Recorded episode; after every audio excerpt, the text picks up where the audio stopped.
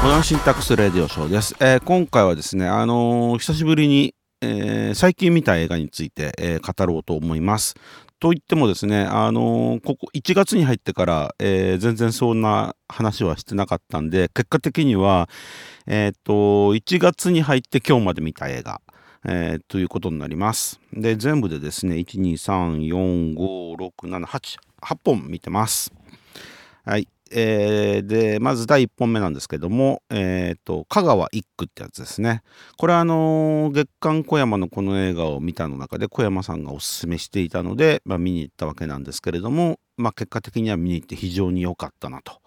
えーこう、なんて言うんでしょうかね。まあ、見てて、なぜ僕は涙を流しているんだろうみたいな感じで見れる映画でした。もう最近のあのドキュメンタリーっていうのは実にあの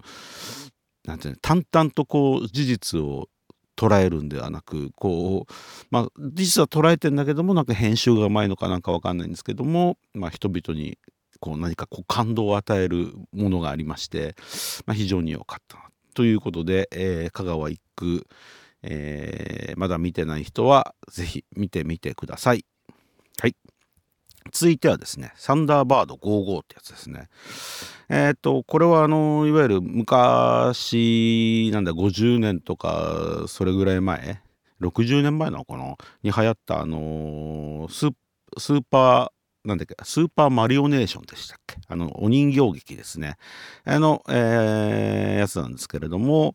まあ見てどうだったかっていうと、僕はあんまり面白くありませんでした。えーというのもですねあの今回ですねこれあのー昔レコードドラマっていうのがあったらしくってあのラジオドラマっていうのはよく聞くと思うんですけど、まあ、それのレコード版ですね。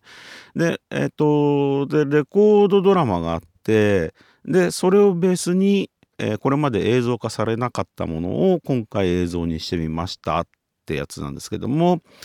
まあなんというかあの映像化されなかったっていうのはきっと映像化してもつまらないからだったんだろうなって感じで、えーあんまりその国際救助隊が活躍しなくってなので見ててうーんって感じになりました。とはいえですね、まあ、あの昔のその撮影手法現代の手法で、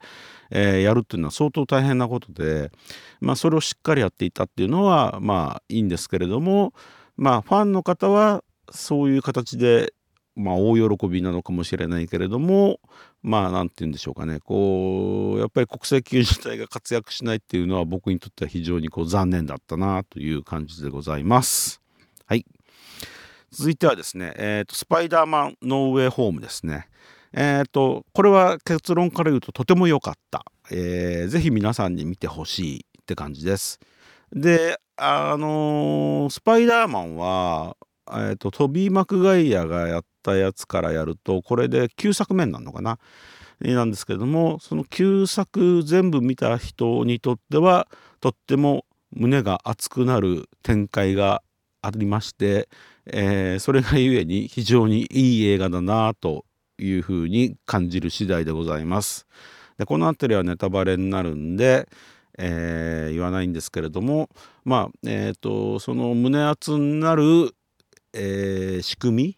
みもしっかりとこう下地ができていて何の違和感というか破綻もなくそれができちゃっているっていうのが非常に素晴らしいなと、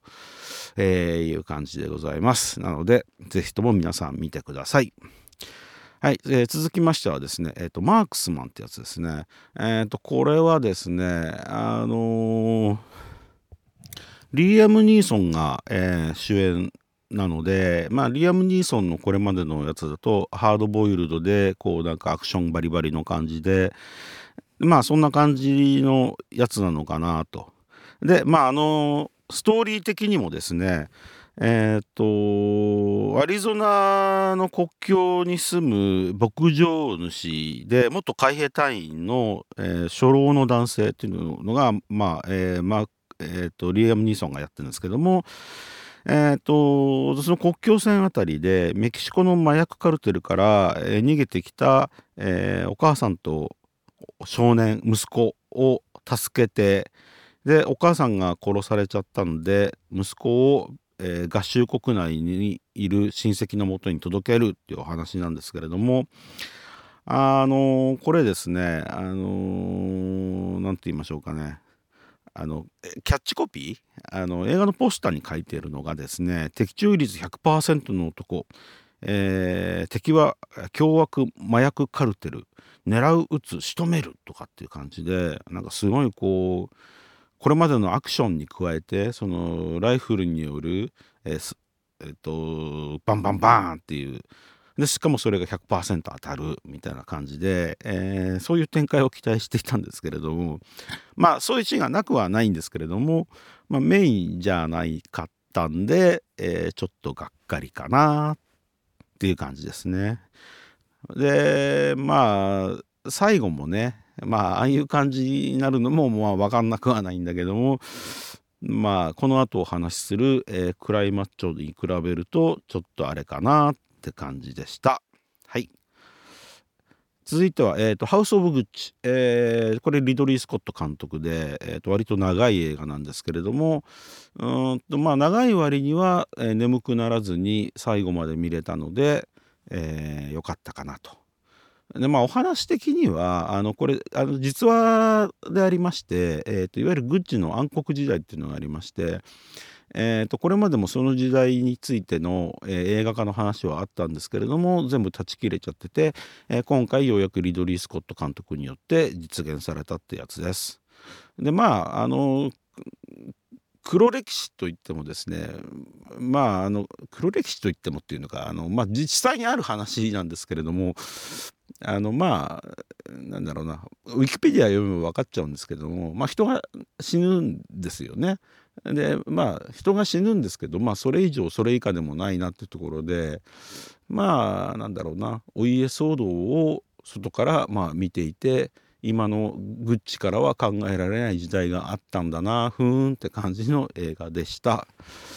とはいえですね、えー、やっぱりあのグッチなんであのファッションファッション、えー、と洋服だとかバッグだとか靴だとか、えー、その他もろもろは、えー、と非常に目にいい感じでございましたと。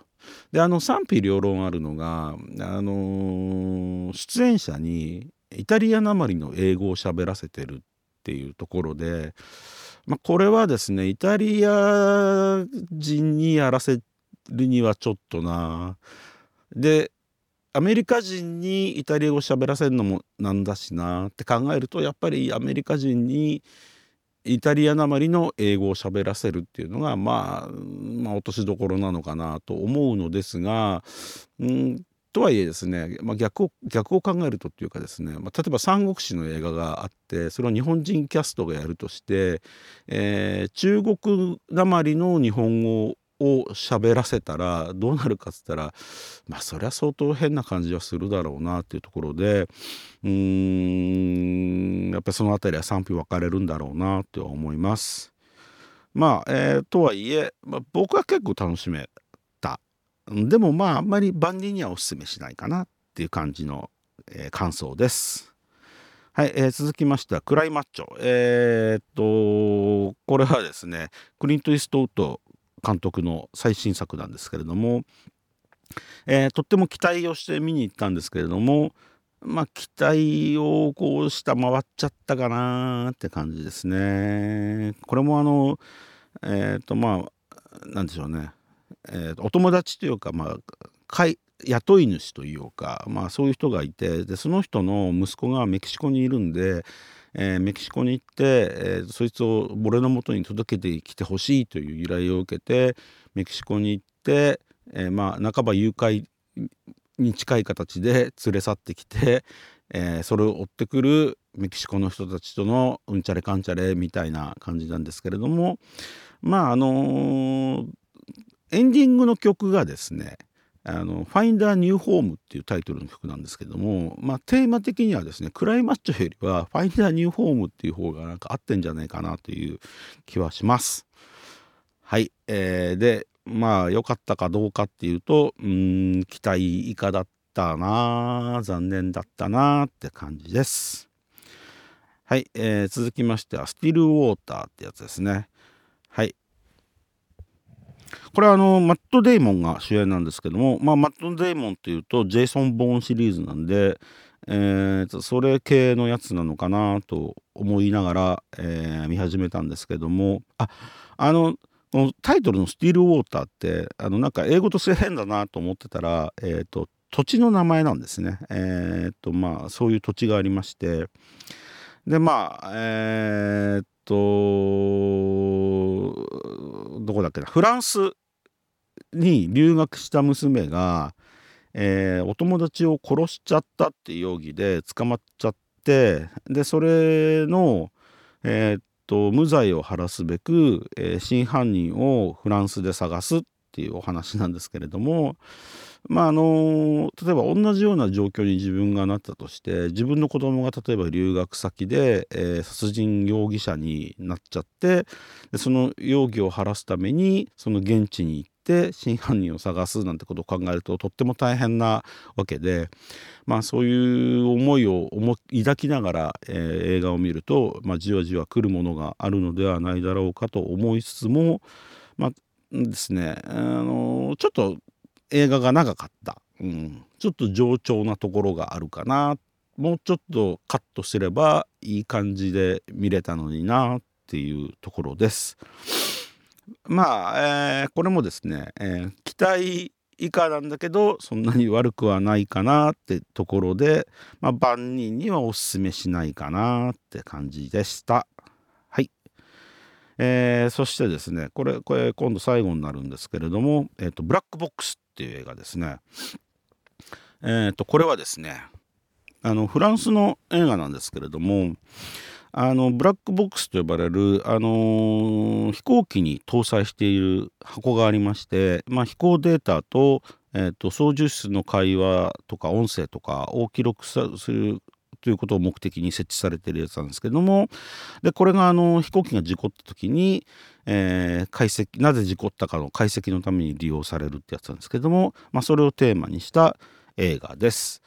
であのー、これ僕ずっとアメリカ映画なんだろうなと思ったらいきなりこうフランス語で、えー、入りましてで字幕でしか何言ってるかがよくわからないっていう世界になるんですけども何て言うんでしょうねこれもですね長いもっと短くすりゃよくなったのになっていう感じです。で前半割とかったるくってで中盤盛り上がってで終盤は、まあ、これはちょっと好みが分かれるところかなっていう感じでしょうか。はい。で私はあんまり好きじゃなかったかなっていう感じでした。えー、でもまああの面白くなくはないんですね、うん、面白くなくはないんだけども、まあ、もうちょっとやれたんじゃないかなというふうには思いました。はい、えー、ということで、えー、1月に見た映画でした、えー、今週もですね今週も2本ぐらい見るつもりなのかな。うん。でまたそれについては、えー、2月の月刊小山のこの映画を見たで、えー、お話ししたいと思います。ありがとうございました。